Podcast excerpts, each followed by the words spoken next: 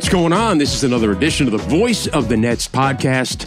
I'm Chris Carrino. Today, a very special guest with us, an actual Academy Award nominated director, Shaka King, is going to join us here in a moment. But first, I just wanted to take a moment to give my own little acceptance speech here and thank some important people in my life. I was lucky enough last week to be awarded with uh, something called the Values of the Game Award from the NBA. I was in Miami doing the Nets Heat and uh, was tricked into staying another day in Miami. My family was down, and I got duped into attending the the sales and marketing meeting, just kind of crashing the meeting late in the afternoon, and then was completely shocked when I was recognized with the Values of the Game Award. And I am incredibly honored to accept an award that is described as uh, recognizing an individual at an NBA team who exemplifies the values of the league in their community. And I know it's a combination of my 30 years with the Nets and the achievements there. And, and while I am challenged with FSHD muscular dystrophy and the work we've done with the Chris Carrino Foundation for FSHD. And um, I, I, say I was tricked because Joe Cuomo, the Nets uh, traveling secretary, equipment manager. He knew my family was coming down, which unbeknownst to me was also a ruse. They they were coming down. They thought just to spend a weekend in Miami, and it turned out they knew all along I was getting this award, and they wanted to be there. And and Joe said, "Why don't you spend an extra night? I've got a comp room at the Fontainebleau." And there we go. And then Georgia McGurk, who's the assistant to Nets CEO Sam Zussman, reached out to me and said, Hey, Sam's going to be in Miami too. Would love to meet you when he has a break from these sales and marketing meetings. Why don't you come and, and you know, he, he wanted to just get to know you a little bit more, come and have a, a meeting with him, which, you know, I did. And that's the reason I thought I was going over here. And then he, he, he said to me, Hey, there's a guest speaker about to speak in the meeting. I think you'd enjoy it. Why don't you come in? And that got me into the room. And then I was going to leave it was over. They start giving out like sales and marketing awards. And I said, I, I don't know if I'm supposed to be here. You know, Sam, I think I'm just going to going to scoot out of here. He's like, no, no, no. You know, Chris, we have a lot of, you know, there were about 15 net people there. He's like, one of our people is getting an award. And I, and I think it would be great if you were here for that. And I said, all right, great. You know, I'm a team guy. I want to, I want to see who this is. And it wasn't until this moment where they start to give out this Values of the Game Award and Deputy Commissioner of the NBA, Mark Tatum is there and, and, and Adam Silver's on the stage. And and they start talking about the award and they they go this person uh, you know hasn't let a disability stop them and my first thought is i'm looking around the room going wow there's somebody else here with a disability and i wonder who it is i'd like to meet this person and then all of a sudden i see my name and and my face goes up on the screen and i and I just I welled up. I, I couldn't believe it. And I turned to Sam Zussman and I said, "You sandbagged me here. You, you know." I all of a sudden it was like you know uh, Keyser Söze with Chazz Palminteri, all of a sudden he starts to put it all together of what had been going on and all these people who had conspired to get me here. And then my my next thought was, where is Laura, my wife? Where is my son Christopher? Where's Capper, Tim Capstraw? And then they announced that they were all in the room and they came up onto the stage to join me in getting the award. And I was blown away blown away by it. So I wanted to take this moment to thank the NBA, to thank everybody at my NBA family and the Nets for putting it together. Our marketing team, led by Andrew Carson, and our PR team, Rachel Lewis, Mandy Gutman, who was who was not with the Nets anymore, but at the time put this all together. Our content crew and Charlie Widows and his group of video guys who, who unbeknownst to me, were making this video while we were on the road that week, interviewing Tim Capstraw, who was featured in the video. Tony Eaton, Jason Angoy were on the road to film that. And my guy, Josh Nee, who put it all together, this beautiful piece that they actually showed at the event thank you to everybody who was involved. Uh, Mary Beth and our HR, Mary Beth Gennard, who uh, later on I was seeing all these emails that were being sent around, uh, and all this was going on for like a week, and I had no idea about it. Uh, Aaron Harris, our PR director, knew about it as well. And I just want to thank everybody for not only doing it all and keeping it a secret, because there's few times in life when you're genuinely surprised and shocked and honored at something, and and that's what this all was. Um, the thing about it for me more so than, than getting an award is the recognition. You know, when you live with a disability, it can be lonely and difficult. And, you know, the rigors of the job over 30 years and representing the Nets and, and putting together the radio broadcasts and being the, the radio voice of the Nets, it has its challenges for anyone, especially for someone with a disability. And I've always just wanted to just put my head down, do my job to the best I can. And hopefully then good things come of it. Like you're an example for people and, and you, you know, people out there in the FSHD community and the disabled community or anyone going through challenges sees you as an example of how they can live out their dreams. But it takes a village. It takes help from so many people. And what I was glad, what I really am honored by with this award is that it's recognition that you are seen, that you're seen for what you do. And not just me, but the people in my life who see me at my most vulnerable, who are with me in the trenches every single day, especially my wife, Laura, to be up there on the stage with me, and my son, Christopher, who, you know, has, has had to do things for me and see things that I have to go through that I you never want your kids to have to do that, but he does it. And then when I'm on the road and, and, and when I'm at work, what Tim Capstraw does for me for over two decades, I was just honored that they were on the stage with me. And it's just a message. You know, 12 year old me would be ecstatic about what I have been able to do and live out the dreams. That was it. You know, I've done it. But the way I had to get there was a little more challenging than I ever thought. And I think that's important for people to realize that you're going to go through tough times in your life. You're going to go through challenges. But keep your eye on what it is that you want to do. Be a good person to people along the way, and you will have the help you need to get there. And that's what I feel is the values of the Game Award and what it represents, and, and why I'm honored to receive it. And I'm honored and I accept it for on behalf of everybody in in my life who helps me and and the people with FSHD and the work we're trying to do with the Chris Carrino Foundation for FSHD. So that is my kind of acceptance speech, which leads us into our guest today who was able to give some acceptance speeches and some uh, awards for his movie Judas and the Black Messiah. It was nominated for an Academy Award. Shaka King was also nominated for his work as director.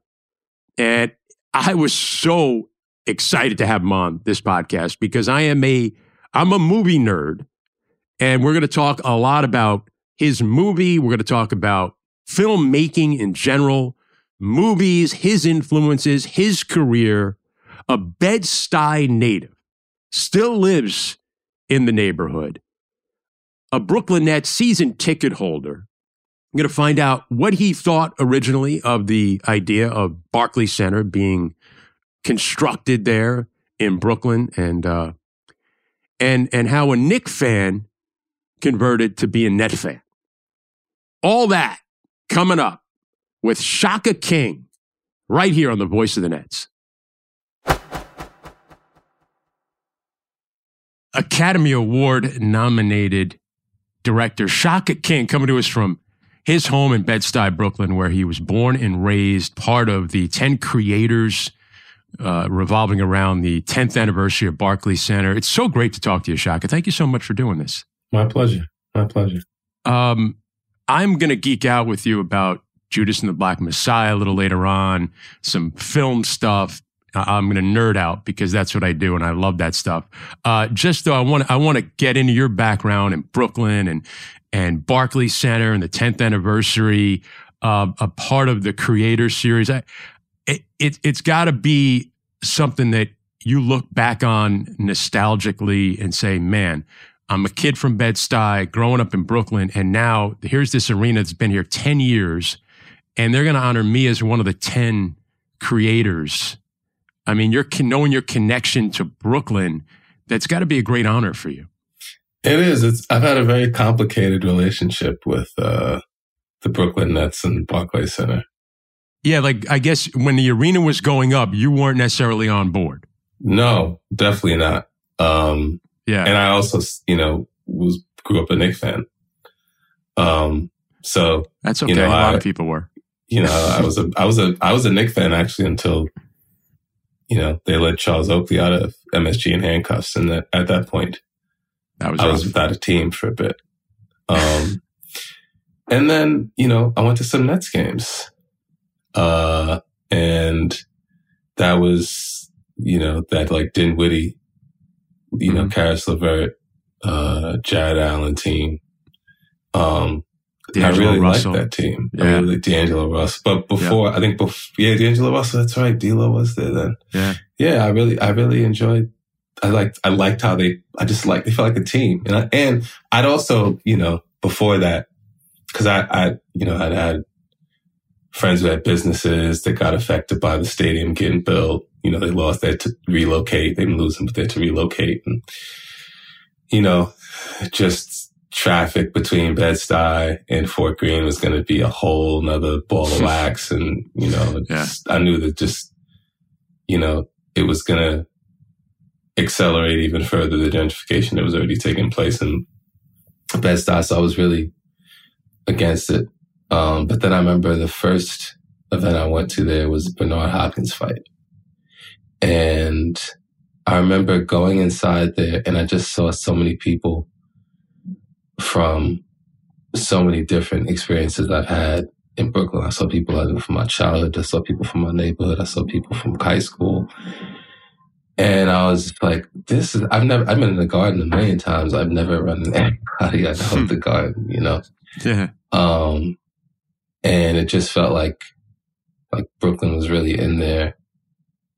And, you know, subsequently I went to a few more things. I think like a Kanye tour, the, the Kanye tour or something. And it's just the same experience. And like, and so like, you know, eventually I remember after, um, I think after, I think it was after it was clear that they were going to like rejigger things, the, the Nets were going to rejigger things, you know, roster wise and bring in some big free agents. Something told me, it was me and my, my man Joe, shout out my man Joe Vladica, who, uh, is the reason that I have season tickets now. Um, you know, we were like, we went to film school together. This is my, my friend was, and he's a director as well. Um, and, you know, we were just like, I don't know, I feel like they're going to get somebody big. You know, they're probably going to get somebody big. And when they do get somebody big, it's probably going to be like way more money to get to, to get season tickets, you know? So So this we looked like a good like- investment at the time. Yeah, time. it just felt like a good investment. And um, we went there and we took a tour, and you know, we were thinking like, because we really we give we have like amazing seats, he and I, um, that are ch- that are like relatively cheap compared to like the seat next to us. Where do you, You know, it's like we got it's like the it's, I guess it's technically considered the first row. It's the first row that's not courtside. yeah. so So, like it's in like- the in the in the permanent seats kind of thing instead of Yeah. the folding chairs.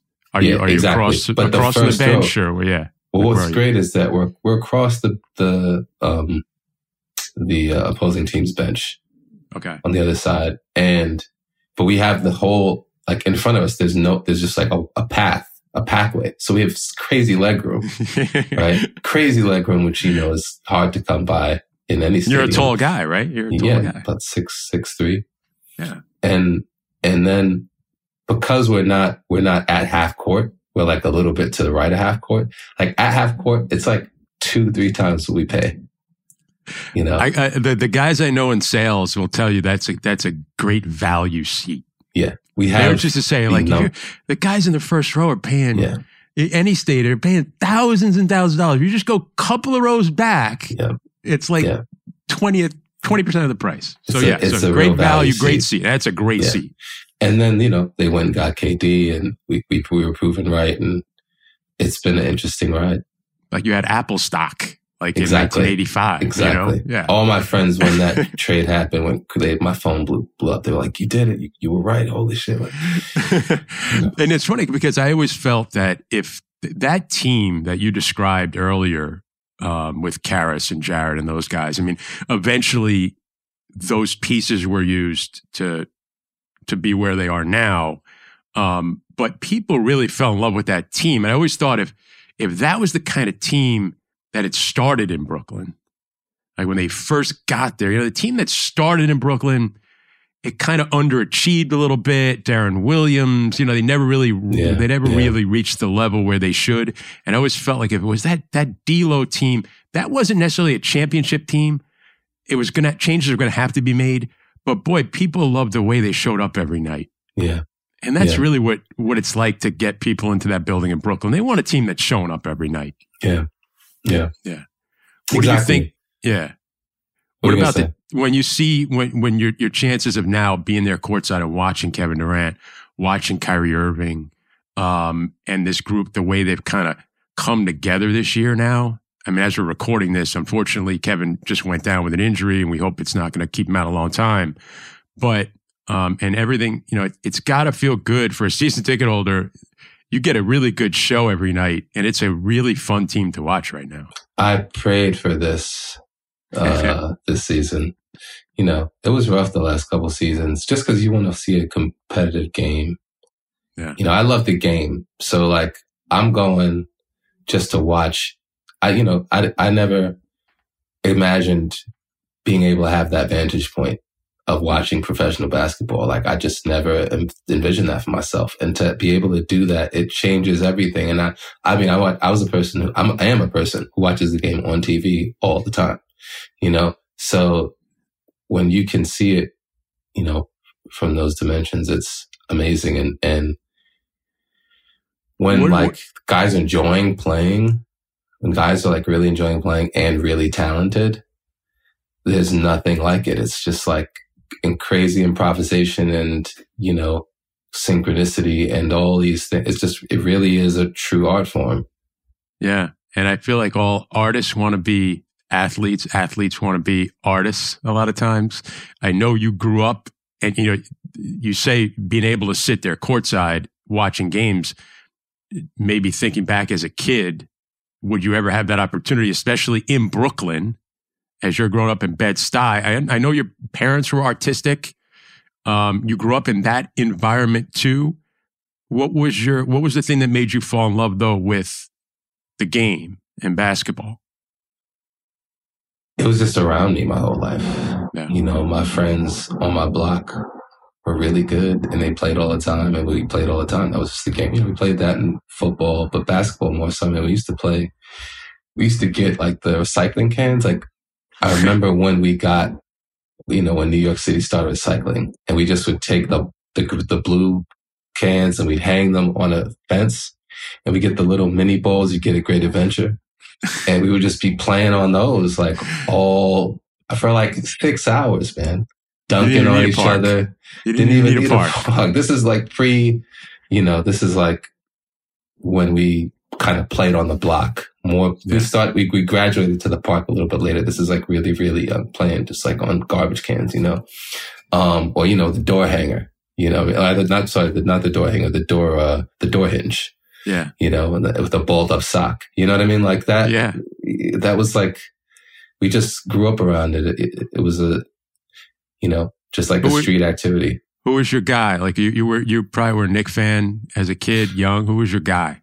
My favorite player growing up is crazy. I was a Knick fan, but my favorite player growing up was Reggie Miller. Wow. How, that's not, that seemed like it's not, it couldn't even be real. How could that be? How could you like Reggie was- Miller as a Knick because he was so he was so brave. okay. I just loved how brave he was. He did not have any fear.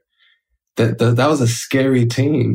he had no fear of them. So, And I mean, I had such respect yeah. for that. I such I just loved it. I loved and I loved how clutch he was. Yeah. Yeah. Well, I mean, one of the most clutch things- One of the most clutch things that ever happened on a, one of the most clutch things that ever happened on a basketball court is what he did to the Knicks Yeah. in that Yeah. one game. incredible. I mean, I, I was watching it live with my dad and my aunt, and my aunt saying like making fun of me because you know he was about to lose. I was, I really was a big fan of that. I even that was the only I root for the Knicks except when they played Reggie Wow. because I, I loved how he played. I just was he was crazy. And they used to have Mark Jackson on that team, who had been a Knick too, you know. And uh, uh, ta- speaking of Brooklyn guys, and um, so so you're you're kind of like you're a kid. You've got you've got the artist parents. You've got the love of of sports, and you start playing. What did you think was what was your dream? What was your dream as a kid? Um, I wanted to be a basketball player. There you go. That was I wanted. I mean, that's until I saw Hoop Dreams, and then I realized I wasn't going to make it because they were better than me, And they didn't Um, make it. and they didn't make it. Uh, and I didn't. It's not like that movie. You know, not like I saw the movie and said, "Oh, I'm going to make movies." It was more so like you know my. I think it was I. I I grew up loving movies, watching them with my mom. Mm. You know, that was like our activity. My only child, so I was very am very close to both my parents, and um, you know, my mom and I would just watch, rent movies and watch them all during the weekend. That was like our evening activity. You know, sometimes watch two back to back. Um, and she also, you know, she she wrote a play that my dad later produced, and they did that for years. And I worked backstage with them. Uh, that was, you know, my job.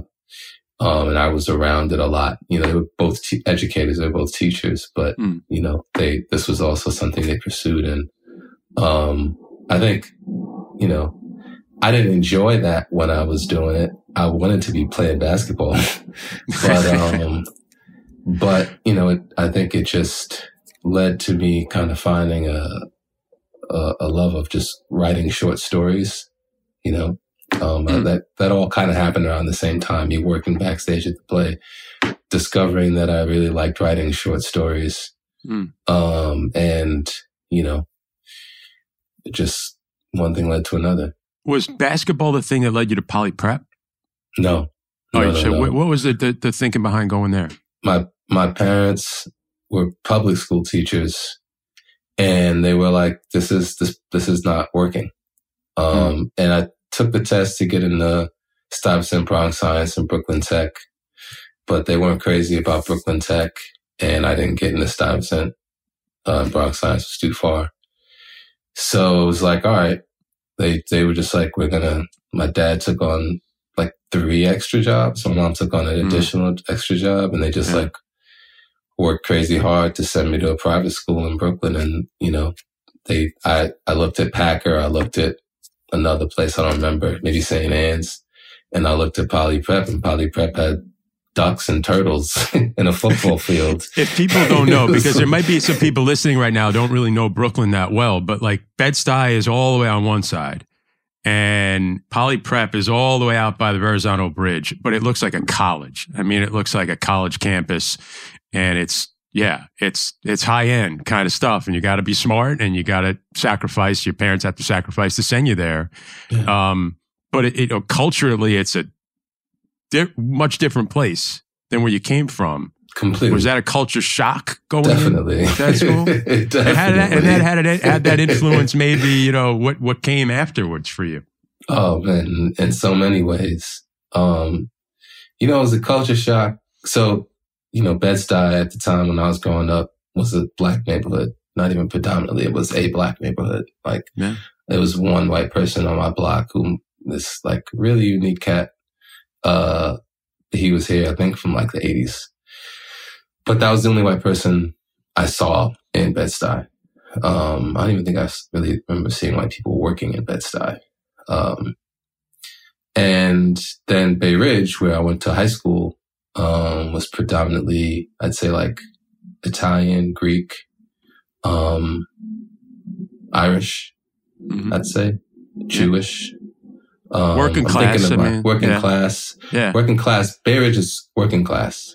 Yeah. But then you go to Poly and it's like, there's some kids who are there, you know, whose like parents like have, have like good, good jobs, you know, doctor, dentist, you know, lawyer. Then there's some kids whose like parents own, own like an oil company, you Yeah. know, or like own like, you know, a thousand properties, you know what I, I think mean? like Bon Jovi's kids went there, like Yeah. stuff like that. Yeah, Yeah.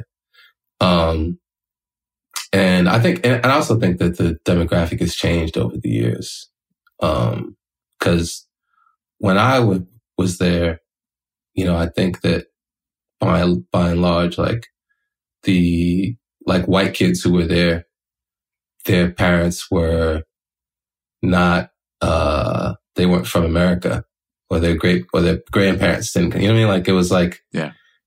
some kind of immigration going on, like Irish, like I said, Irish, Greek, Russian, Italian.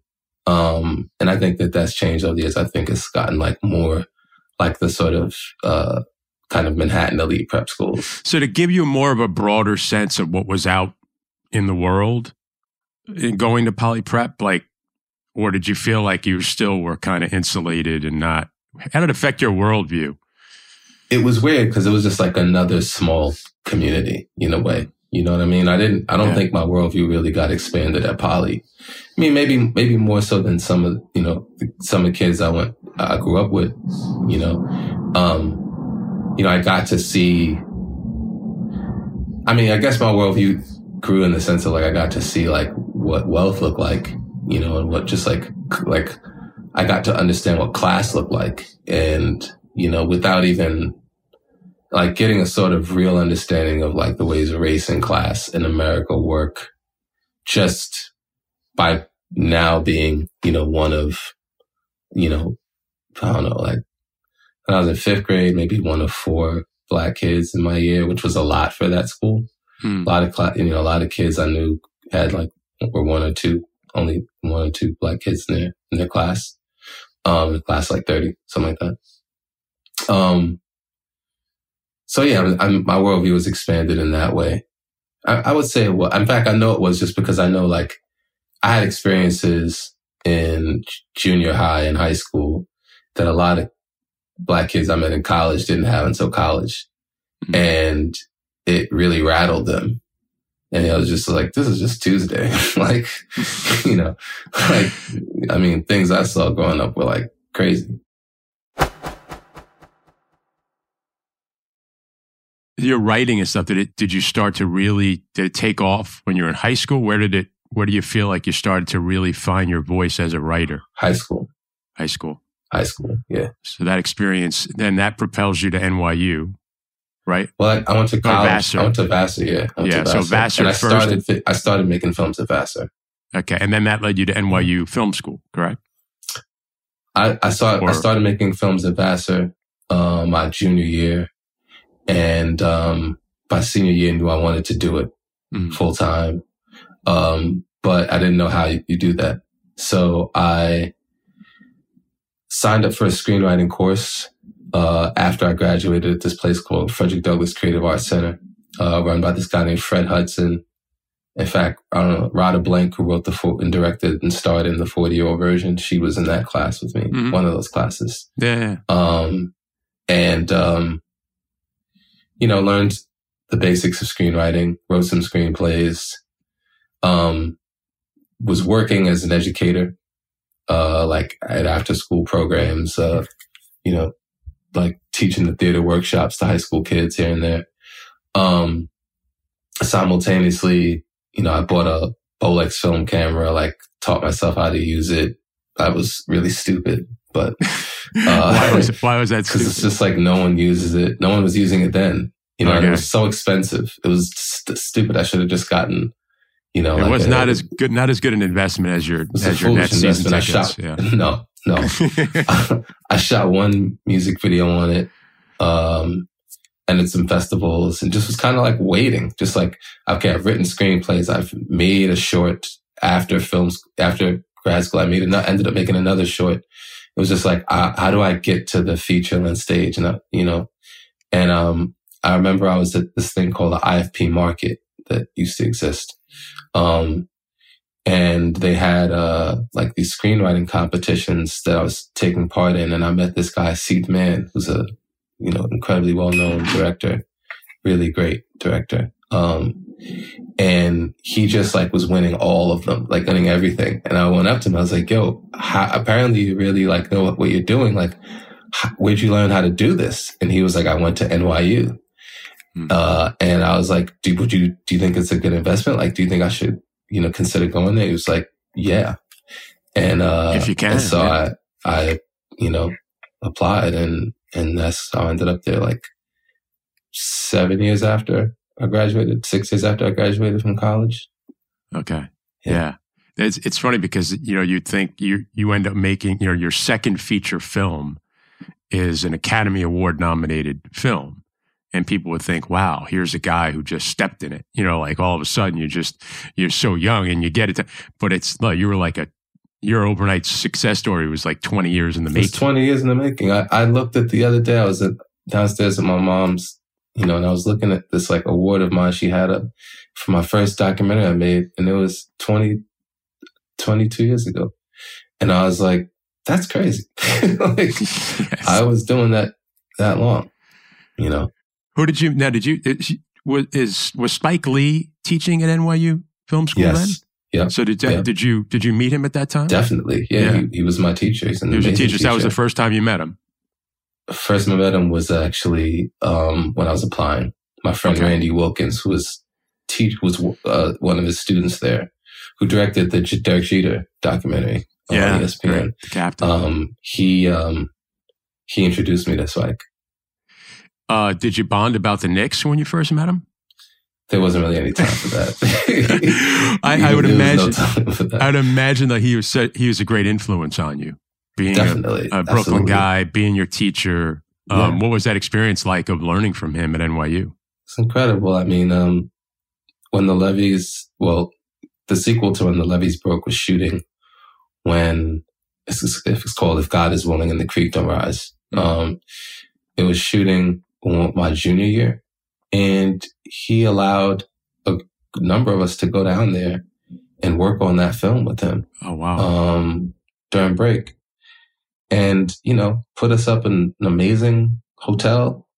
You know, I feel like we even had per diem. Like he, he like really, really treated us. You know, like filmmakers, professionals. Yeah. you know what I mean? Like, yeah. And he and he he just he also just his curriculum like he was he was really just generous with his knowledge. He would give you notes from films that he directed in the past that he you know Xeroxed. He he just would give you he would just give you re- real resources and you know um, he would always bring in guest lecturers. You know, Clive Owen, you know, John Singleton, um, to just like you know, talk with us about the experience and he would just interview them. Like, tell them this, tell them about this, tell them about this. It's, a, it's an incredible class. It's one of the, it's such an amazing class that he teaches. I, I compared, I, I went to Fordham and I learned play by play from Marty Glickman, who was a legendary sportscaster from Brooklyn, had an incredible story. And I remember kind of being like a guy that, you know, I was into communications and I, I, I love sports, but it wasn't until I heard Marty talk about it in, in a way that was very much like, here's the, here's the, here's the blueprint to how you do play by play. And then realizing that my skill set fit into that. And I'm like, all right, I don't, I, I thought I knew what this is. Now I don't. I, I break it all down. I'm going to listen to this man. And I knew that that's what I was going to do. And I've made a 30 year career in it. Um, it, did, was that a similar experience with Spike? Or, you know, did, did you think you knew what filmmaking was about? And then you get to NYU. Did it did it change? I was just curious to see like what was kind of your moment where you said you went. I knew from, nothing. I knew nothing yeah. when I went to NYU. Relatively speaking, I, I knew absolutely nothing. I mean, I still in my honestly, I still go. I still go about this thing going. I know nothing. You know, I you really have imposter don't. syndrome right now. I don't. No, it's not even. I really don't. I really. There's so much. There's so much to learn.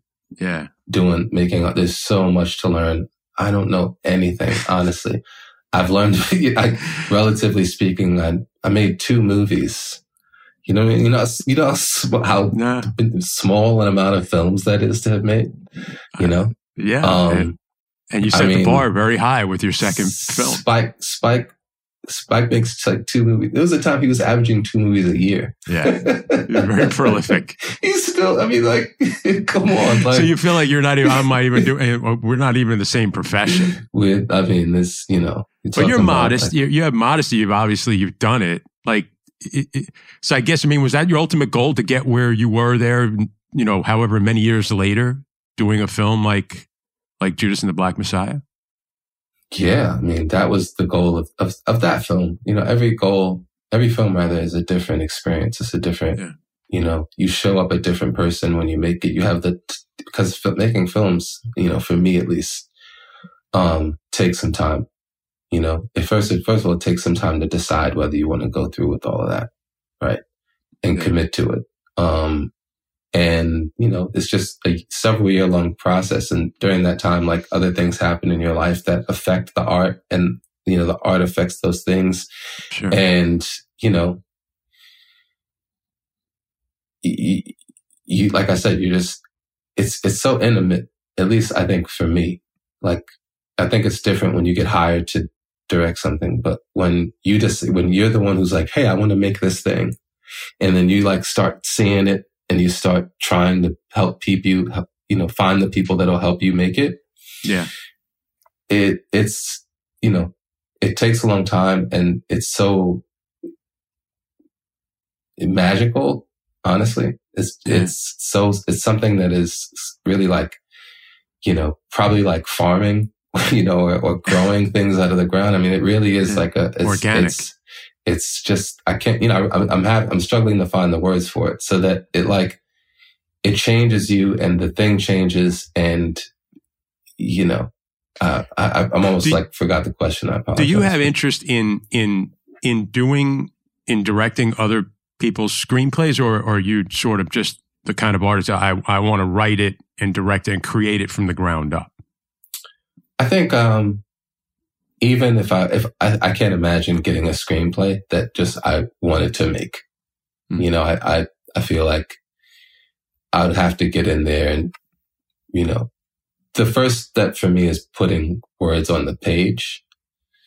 Um, and so eventually I think I would end up go getting in there and changing the words that were already on the page to a degree. Um, I don't think I'm opposed to necessarily developing a screenplay based off of existing source material, whether that be a book or, you know, play. That, that I think is a good jumping off point because one of the reasons I like collaborating with other writers is because I like to have some words on the page that I can then kind of reshape and tear down and rebuild. And, mm. you know, there's, it's nothing more daunting than a blank page. Hmm. you know, like I, I'd rather have something on the page that I can then fiddle with they would say you should just kind of like there really shouldn't be writer's block. You should just keep you should just put things on the page even if they don't make sense. Exactly. And then and then you can change it, you know. Exactly. Exactly. It's true. Like I just am such a I I kind of have to see things. I have to see one thing one door closed before I open another door in terms yeah. of how I write. Yeah. So that I can't just put any bullshit on the page. You know what I mean? Like, yeah.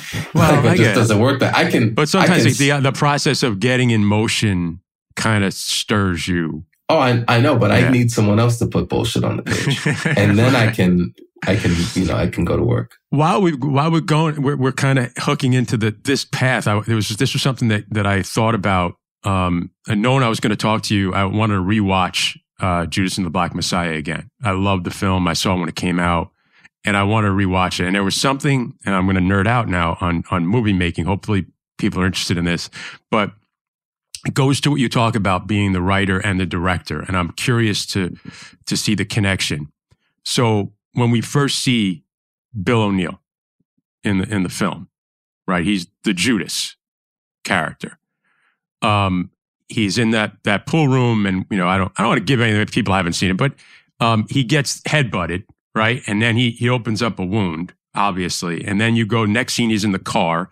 I noticed there's some drops of blood, and you see some blood on his on his sleeve. You see it on the I think the gear shift, and then when he's being interrogated, right, the next scene he's being interrogated in the FBI, and the the wound is just staring at you, and I'm going, you know, even in my mind, I'm going, yeah, like, can't we just get a can't a guy give him a towel? Can't we clean that? No, but the wound throughout the whole conversation, the wound is just, it's an open wound that's staring at you with that blood dripping. And now you cut to the next scene and he's got, you, you identify the character now in the room, the classroom there eh, with the Black Panthers, because he's got a bandage over the eye.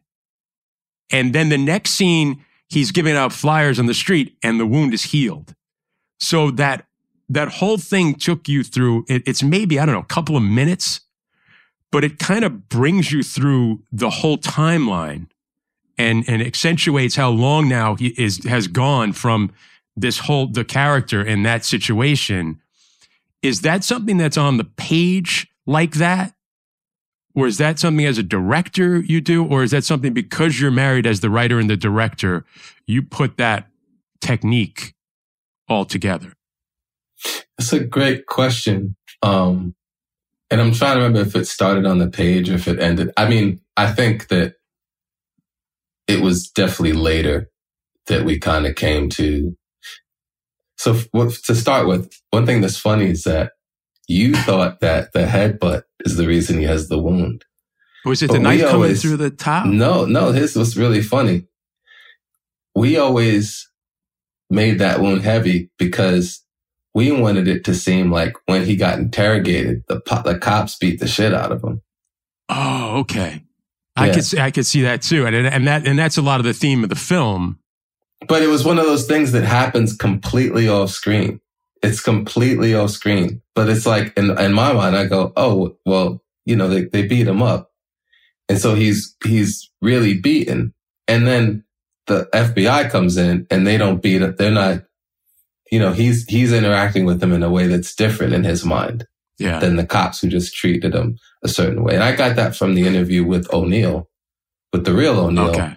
from Eyes on the Prize, where he talks a little bit about his experience in his mind with how he interacted with the, you know, Chicago PD versus how he first interacted with Agent Mitchell, which is how he got seduced yes. So so the, he was know? he was roughly treated by the the, yeah. the cops, yeah. but the FBI was kind of like it. He felt now like they were they were. Well, he just he just it wasn't even that he said it wasn't even so much that he said he was roughly treated by the cops, but the way that he talked about the police growing up as a kid was different from the way that he felt like how Agent Mitchell treated him specifically.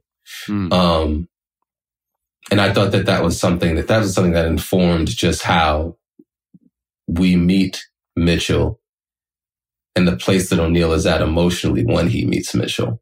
Yeah. Um, and how we, you know, shot their interaction, etc. But yeah. anyway, to answer your initial question, um, I can't tell you if that was on the page. Probably not to the degree that that we, you know, we carried that for a bit, right? Like when he's handing out papers, that's like it's like you you just you just gave the journey of the wound, right? And I yeah. think that that was probably something more so that myself and my production designers, we start building that sequence. Probably we're like, oh, and then we can do this, and you know. That's why I love too. Like so much now is, um, you know, streaming and and shows have become uh, seasons long. I still love a good movie that tells a story in two two and a half hours, and you have to use those techniques to show time passing, and yeah. yet at the same time, um, show how the roots are are starting to sprout, and it, you you take a minute to do it rather than an hour long uh, episode to yeah. do it. Yeah. Are you are you looking to do um, another film, or yeah. would you do other series? What do you have uh, kind of cooking right now? Right, right now I'm producing some TV um, for FX primarily. That's where uh, myself and my partner Brandon Harris have our first look. But um, but I, I I'm gearing up to make another movie. I'm working mm-hmm. on another movie. Um, that's that's you know that's the next thing I'm gonna do.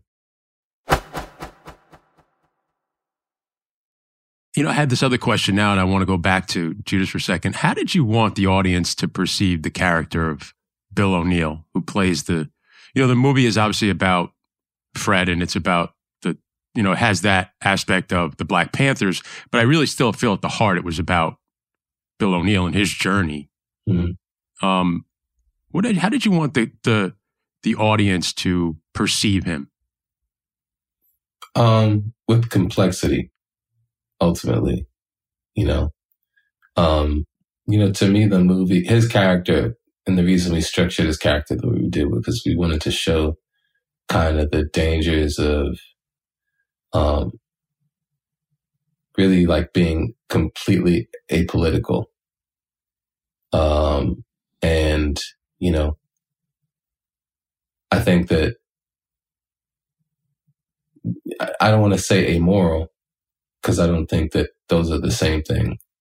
But I do think that, you know, it can be a really slippery slope if you don't kind of have some sort of ground rules for yourself. you know, just something that you believe in, principles. Mm. You know, like I, I think when you don't have any, when you're only, you know, when you're only motivated by, and it's tricky, right? Because, you know, that's the thing that I think a TV series can do a better job of than a movie is contextualizing. You know, I think we did an okay job. You know, I think we would have needed more time to, and, and we, you know, I, I wish I could have made a three hour movie.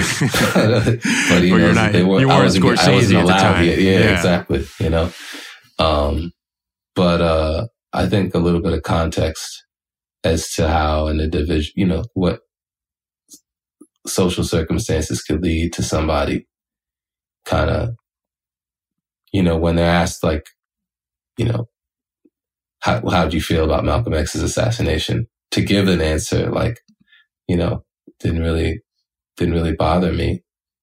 Like, why how how, a young black man in, in 1968 could come to that conclusion? Because because I think I think that that's a unique individual, right? Yeah. Like you got to have gone through certain things in your life for you to have that. Because everybody loved Malcolm. I don't. You know? I, I almost took it when I'm watching movies that he didn't know how to because it's because of where the question was coming from. He didn't really know. If he could give a real answer, Yeah, but that's what. But that's why he. That's what. It, that's the thing I like. You know, everyone reads the scene differently, but that's why Mitchell says, "No, you could. You could be honest." Yeah, You know, no, yeah, he, like- no, it's not even Malcolm. X- No, I'm sorry. The first one he asks is Martin, Martin Luther and King. he, and he says Martin, and he says, I, and he says, you know, I don't know. He lies, you know, and then Mitchell goes, you can be honest, and he says, okay, like, yeah.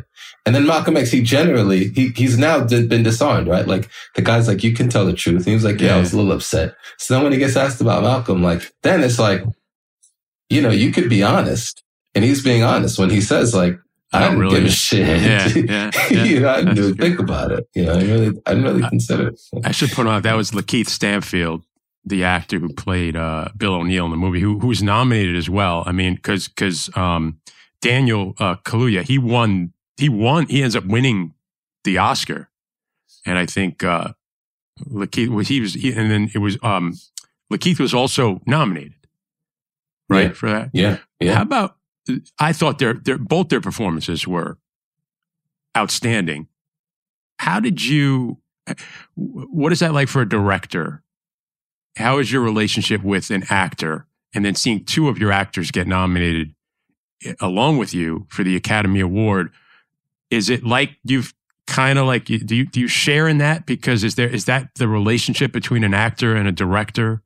Is it so close, or does it depend on the actor as to how closely he wants you involved in his performance? Uh, I mean, on, I can only speak to this movie. Yeah. And my experiences with, you know, my, you know, my first movie, which is like super tied to like at the hip, you know, like Sure. you, the two of you, you know, and a lot of other people, but, but the two of you, you know, early on, just were trying to like envision what this thing might look like, you know? And by the time you've gone through the process of putting that thing on its feet, refining it in the edit, screening it, seeing how people react to it, and then people really look, connect to it, you know, it's like, it's like, um, I always think of directing as like, you know, it's, there's a, is a point guard, you know, to use a sports metaphor, I think Yeah. there's a point guard aspect of it that I think everyone can kind of understand and sort of, More so than a Um, co- more so than like a coach and a player. They You think feel like coach- it's a they point guard. play- no, that's what Yeah. I think people will say coach. I think people will say point guard, but I think that for me, it's also GM Hmm. because so much of directing for me is casting Mm. and finding the right. I mean, that's like, that is really, really so undersold as like, it's such a major part of, and not just casting your, your actors, but like your collab, your other collaborators that te- building that team is such a big part of directing. And, you know, you pick the right person. It, it's every, it means it's everything. Did you watch uh, the movie, the, the show, The Offer, on Paramount, the one about uh, the making of The Godfather? No, I didn't watch it. I didn't see it. It, it, it's it's fascinating to see the the battles that Francis Ford Coppola and and uh, Ruddy, the producer, went through to try and make sure that they had the actors, the the DP, like everybody that that the, the studio wanted this guy or that guy, and they just had to stick to their beliefs and fight and make little trade offs, but at the same time, you know, keep because you know Francis Ford Coppola just felt like he was we, right. We can't do this movie right. without Al Pacino, and Al Pacino is some unknown guy, know. you know, and, and he was completely right. Right, you got to trust yeah. that vision, like you yeah. said, of you know Sean Marks' vision. You know, yeah. Nets ownership's got to go. All right, Sean, we trust you to go out and do your thing, and yeah. here's the here's the list that kind of that you want to do. Um, Definitely, it's everything. Yeah. Did uh, you mentioned you're doing some other stuff? It the and and your other like your influence. You talked about Spike Lee. Who are some of the other people that you that you have have been influenced in your career? Sidney Lumet, Sidney Lumet, Martin Scorsese, Park Chan Wook, Bong Joon Ho. You mentioned Sidney um, Lumet right away. Mm-hmm. What is it about Sidney Lumet that draws you to his films? I just love. He has a lot of movies I love. They just enjoy, I just enjoy. Um, What's your I think favorite? that he, man, it's so tough. I, I don't know if I can pick one. You know, Network is pretty up there. Um, but you know, so is Serpico. Um, Dog Day Afternoon. Dog Day Afternoon is is course, you know. Yeah, which is right um, over in. Uh, I, I drive by there all the time, going to the arena over. Uh, I think it's like Seventeenth Avenue over there, like by it used to be old Bishop Ford High School was over there. It was right across the the uh, the Parkway where they did that, right on the corner. I didn't realize that. You didn't realize that? I didn't realize that. No, yeah. I didn't realize that. Realize that's where that. they. That's where they did it. That whole outdoor outside the bank and mm-hmm, Attica mm-hmm, and Attica. Mm-hmm, mm-hmm yeah. So you're yeah. drawn to like you're drawn to like New York stories too. I love a lot. I mean, that's like I love. I love old New York movies. Mm. You know, King of New York is one of my favorite movies ever. Mm. Um, you know, I mean, I, I love old New York movies in general. I like I like I like a lot of old gangster movies. You know, when you say old, old crime movies, old yeah. crime movies, old crime. I love I love you know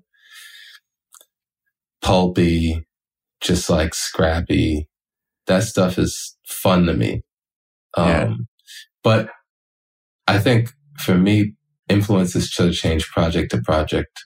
And like, you know, the, the new thing I'm working on, I'm finding just the weirdest sort of new influences and things that I've, you know, genres that I wasn't necessarily interested in that I'm now, you know, finding myself drawn to.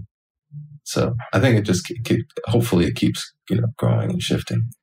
You know, I, I look for as a you know I, I, was telling you about that scene before that I love from from Judas, and I'm you know as a play by play guy, I'm drawn to very I, you know I'm like a I find I, I pride myself in really looking at details, you know, because as a play by play guy, you're constantly describing things.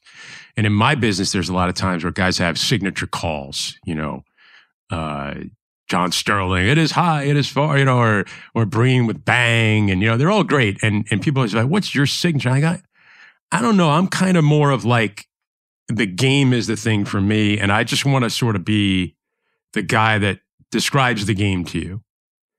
I know, like we brought up Spike. Like there's certain things that Spike does in a movie where no one else does, and you look at it and you know immediately this is a Spike movie. You know, Scorsese does a lot of the same things. Do you have a view of like putting signatures in your film, or what's no. your what's your view of that? You're kind of like what. I was talking about, kind of just yeah, I, I want to be like in you. the background. Yeah, yeah, yeah. Um, but do you mind it when it's in there? No, from directors, not at all. Yeah, that's their vision, right? That's kind of the way they want to present the material to you. Yeah, I mean, I think sometimes it's like perfect, sure. and sometimes you know, you're like, that it just is the thing. It's the, it's their signature. Their style. It depends. Yeah. Yeah. But sometimes um, it's like, oh, this, is the you know I, this transcends just you the way that you do it. It's it's it's become something else. And I guess the style would just sort of your style, and you've only done two full length feature films. Your style will sort of come out. Maybe you're not even trying change. to do it, it. I think it. I think it should change movie to movie. Yeah. Will you always kind of follow the path of like your next project? Is it along the same the the ideas you're trying to present to the world? Is there always going to be a common theme to it? You think, Not or are s- stories just going to go from This from one is stories totally- different, different? It's totally unlike anything I've done. We're not going to break any news here, right? You can't you No. can't give us a little I'm not going to tell you anything other than. I other can't than wait for it. Totally unlike anything I've ever done. I'm really excited about it. Then, Me too. um, Me too. I want to be I want to be uh I want to be cognizant of your time here. I really appreciate you taking as much time as you have. Um I want to re- bring it back a little bit to you personally and, and maybe Brooklyn as well. What is it that you, you you've remained in Brooklyn? Uh, you say you've liked how Barclays kind of represents, you know, the Brooklyn you know, maybe more than you thought it was going to. Um, what is it that you still love about Brooklyn today? Hmm. I mean, it's it's hard to sort of put into words. It's just it's my home, you know. Like, I mean, it, it, But you're not looking to go to live in Hollywood, right? I mean, no, are you? no, no, no, no, no, not at all. I, I mean, I live in, I live with my family here. Like, you know, I'm not going anywhere. Yeah. Um, but I could do L.A. January to March easy. easy. I used to do it a lot. I, I, I haven't done it in a long time because I, I have like family duties here. But um, yeah, I got to admit, like, I get on the road with the Nets sometimes, like in the middle of winter. Like, I was just in Miami last weekend, and it's like, wow, I could, yeah, this is a nice little. I don't want to live here, but this is like kind of, I could, I like standing out in the, with the sunlight hitting me for a couple hours. Yeah. yeah, it's raining in LA like crazy right now, and that lets me know that in March it's going to be green and it's going to be just Beautiful. lush and beautiful. You know, What's your favorite, besides going to Bro- going to games at Barclays Center? what's the favorite kind of ac- downtime activity you like in Brooklyn? Is there a place you like to hang out? Place you like to visit? I stay at home so much, man. Are you? Yeah, I'm a homebody, man. I am honestly like I just go get a cup of coffee and walk around the neighborhood, like you know, go for a drive. Like I'm really just not really out there like that, unfortunately. Well, Yeah. but that's something that you could do in Brooklyn that you can't do in LA. Like you can go for a ride, but sometimes you yeah, can't can't walk. take a walk. No, you can't Yeah. take a walk. Brooklyn is, you know, it's the, my favorite place to walk. Yeah. Oh, outside of the woods, you know. Do you get out in the woods at, at much? I try to. I Where try do you to get, upstate or something? get upstate. Yeah, Yeah. just get an Airbnb for a couple days. That's what I love about New yeah. York too, is that you can escape within a couple hours in either direction. If you can get to the beach, the woods, you know, you have it all Yeah. right here. it's it's funny because I didn't recognize how we had it until I went to LA, and I did in LA because it was like, you know, I don't I don't even know why I chose, but I think because it's like not two hours, it's one hour Yeah. away from the beach and one hour away from the woods, you know, depending on where you are. But um, but I was like, hey, it's only another hour to get upstate. I was like, why am I not taking advantage of going upstate more often? And I started doing it, and it changed my life. Yeah. Really? In, in what way? Open you up creatively? uh, every way. It's just you know, a re, a, a, a, I can reset out there, like really reset Yeah. quickly. Um, like I said, I'm a movie guy. I'm gonna a couple of things I want to wrap up. I'm gonna steal from another podcast. I love this uh, podcast. You know, you know uh, the show Ted Lasso. Yeah. Um, Brett Goldstein. You know, he's the uh, the guy who plays uh, Roy Kent, and he's a comedian. And he's one of the writers and the showrunners. He's got a podcast called Films to Be Buried With, and he uh, he interviews people, a lot of Londoners, and he'll just tries to tell their story through the films that they love and things like that. So I'm gonna I'm gonna outright steal a few of his questions just to get to know a little bit about you through the movies you love. What was the first movie you remember seeing? I want to say E.T. E.T. I think it's E.T. I think it's E.T. Or Bambi. It's E.T. or Bambi, one of the two. What's the movie that you think has meant the most to you in your life? Hmm. Whew. Wow. Take as much time because Malcolm X, probably. Denzel Washington. Yeah. I think that movie's probably meant the most to me. I don't know if I've ever remember, and I mean there have been a few examples, but a character who embodied the role where you thought it was him than he did in that movie. What's amazing about that performance is that it, it it's it's kind of. I remember. I think I was talking to Daniel about this when we were working on. It was Daniel. We were developing how he was going to approach playing Chairman Fred, and I think he broke down sort of two types of like amazing acting that when it comes to biopics, and he he used Denzel in Malcolm X and Jamie Foxx and Ray. And Denzel is channeling and Jamie Foxx is is uh what's the word? Um imitating. Imitating, yeah. And they're both insanely Brilliant. amazing performances. And I mean, may, maybe Jamie's also channeling too. Yeah. You know, like, cause that he went to a space that's crazy. But we decided that he was gonna, that, that Daniel was going to, you know, go the Denzel route. Channel, yeah. She was going to channel because he doesn't, you know, Denzel doesn't look like Malcolm in that movie. He doesn't sound like Malcolm in that movie, but he's Malcolm. he is Malcolm Yeah. fully. He's, he's him. He's him. like he's channeling Yeah. him. Uh, And yeah, it's absolutely. insane. And Jamie's such a great mimic, though, because he does impressions of so many Exactly. people. Exactly. Jamie can do that with anybody. He just did it like to the, to another level with Ray. Yeah. That was like, did you see the, the Elvis, the new one? I started and finished it. And it, it's like, I feel like now it's like that guy is, I couldn't, I can't know if he's doing an Elvis impersonation or he's becoming Elvis. You see him, he just won the Golden Globe last night as we speak. And he sounded like Elvis on the stage giving out the award. Um, or even like you said, did you, I don't know if you had Tom Hanks in, uh, when he played Mr. Rogers.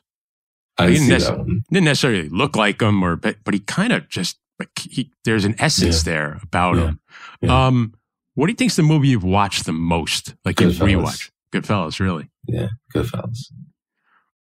that came out the same year as godfather 3 and i feel like it changed. and the Untouchables. And the Untouchables. wow but it, it seemed Yeah. like it changed the the genre It did. Yeah. It's it definitely did. I mean, it's uh, it changed a lot of things, man. So many movies are influenced by Goodfellas that aren't even gangster. You know, just the way that that voiceover plays, the pace, the fun, the Mm. fun. It's the most fun crime movie I've ever seen, and one of the most fun movies ever. quotable It's so fun but also terrifying in a fun way. Even the, the that's the thing about that movie that's crazy is that even the the like terrifying parts, the violence, it's still so fun. You're never, you you know, like Ray Liotta has a reaction in that movie that he laughs so much in that movie at depravity. he laughs. His reaction at depravity is to laugh, and he has that, and, he, and his laugh is amazing in that film. yeah And that's how I feel watching that, that movie. And that's how I almost wonder if, if that, if that, cause he is your way in, right? I almost wonder if like that's part of the reason why it's such a fun movie because he's, you know, he's, laughing constantly just cracking up. And then at the end, it gets insane. But he, I, but I, I also feel like you talk about he's the entry, right? He's the entryway into that movie, but he's also the almost the most self-aware person. Like he he's recognizing some of these things are ridiculous and scary and funny, but like the other characters are kind of like that's just they don't care. That's just who they are. Even because the one you talk about, remember that they're sitting around the poker table and they're gonna they're gonna whack Mo- uh, Morrie. Like De Niro's gonna whack Morrie that night, and Mhm. and and Liotta probably the, the hardest he laughs the whole night is when they're sitting there and he got that ah ha ha, and then all of a sudden you know De Niro turns to him and goes yeah forget that thing forget about that thing today, and he was relieved, but he so it's like you know he's he's your your your your mirror in the whole movie. You know, he's the, I think he's the only person who ever has like sympathy for people dying or catching, you know, yeah. bullets that you know they don't necessarily deserve. It also was his He's story. that. yeah, It's his story. you yeah, know? like he wrote it. So Everyone he- else is like, yeah, like the guy died. It doesn't matter. Like, Yeah. you know, Jimmy Conway's a sociopath. Jimmy Conway's like a calm sociopath. You know, Yeah. Joe Pesci's character is like the a full on psychopath, Premier, yeah. and Ray Liotta is just like also a sociopath. Sociopath, yeah, but can tell the Like, difference. but, Yeah. he, but he can tell the difference. you know? Uh, what do you think objectively uh, is the greatest movie ever made? I don't know that. You know, you say this everything from a technical standpoint, actor. What do you think is the I don't know if greatest? you can say objectively. well, in Um, other words, you may not have even loved the movie as much as everybody else, but you think, yeah, you know what, that really is like the best if movie. people say The Godfather one and two, I could take that. If people say Apocalypse Now, Hmm. I could see that. You know, um, Apocalypse Now is crazy. Man. That movie's. I look at that movie and I just go, "How'd you do this?" Like, That's another one that changed the genre of war oh my gosh, it's crazy. I mean, it's, just, I just, you know, I feel that way about Apocalypto too, man. Apocalypto is a movie I saw later in life, and I just was like, "How did you do this?" you know um yeah i mean it right. but i, I- I, I think want- it's hard to say I don't want to keep to you too much longer. I just couple one thing at the end of every Sure. episode, I wrap this up by saying, um, you remember the Jimmy V speech at the ESPYS? Never give up. I don't know if you Mhm. remember it. Mhm, mhm. So I, it's always meant something important to me in my life. Um, you know, I I live with a disability, and it's just something that when that that speech just really has been in, in, in- integral to me. But he said to have a full life, you need to do three things every day: laugh, cry, and think. So I always ask everybody that comes on the podcast, Shaka King, what makes you laugh? Besides Goodfellas, it could be, you know, a person, a situation, a friend who can get you to laugh. um my my my best friend Cav. Yeah, the funny guy. Yeah. Knows Yeah, you. a guaranteed laugh Um, I can cry at a good car commercial. What about you? Are you a crier? um, mm, um someone i love when they're in pain hmm. Yeah.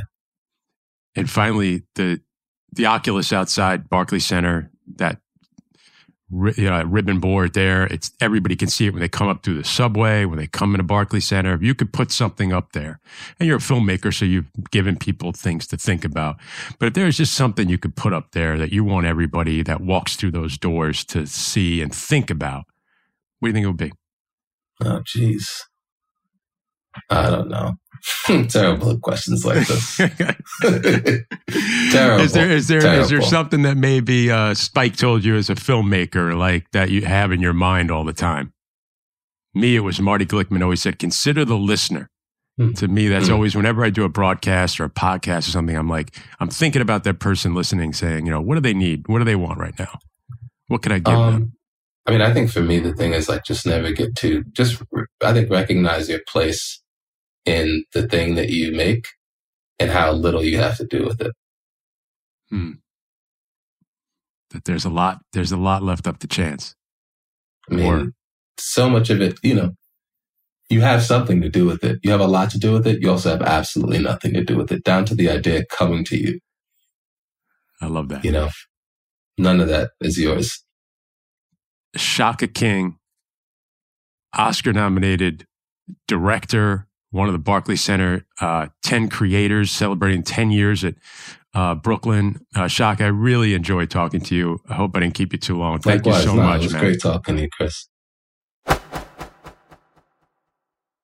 Shaka King, his uh, his second full length feature film, ends up being nominated for an Academy Award. Really excited to see what's coming up next from Shaka King. Uh, on the way out here, I mean, obviously, Judas and the Black Messiah. If you haven't seen it, that's my viewing recommendation for you. Outstanding film. Something to listen to. Song of the episode as we leave you here goes back to what I talked about in the beginning of this podcast and in my career and fulfilling your dreams. One of the best live music events I ever attended was the Sea.Hear.Now Festival in Asbury Park. On the beach, got to see my beloved Pearl Jam. But before Pearl Jam hit the stage, it was this awesome moment. It was twilight, the sun was setting on the beach, concluding it was just a beautiful day. Pearl Jam's coming up at night, and the Avett brothers played, and they were terrific. I wasn't sure what to think of them in a festival setting, but they were great. And there's a song by the Avett brothers called Head Full of Doubt that I've always loved. It's a triumphant song. If you're loved by someone, you're never rejected. So decide what to be and go be it.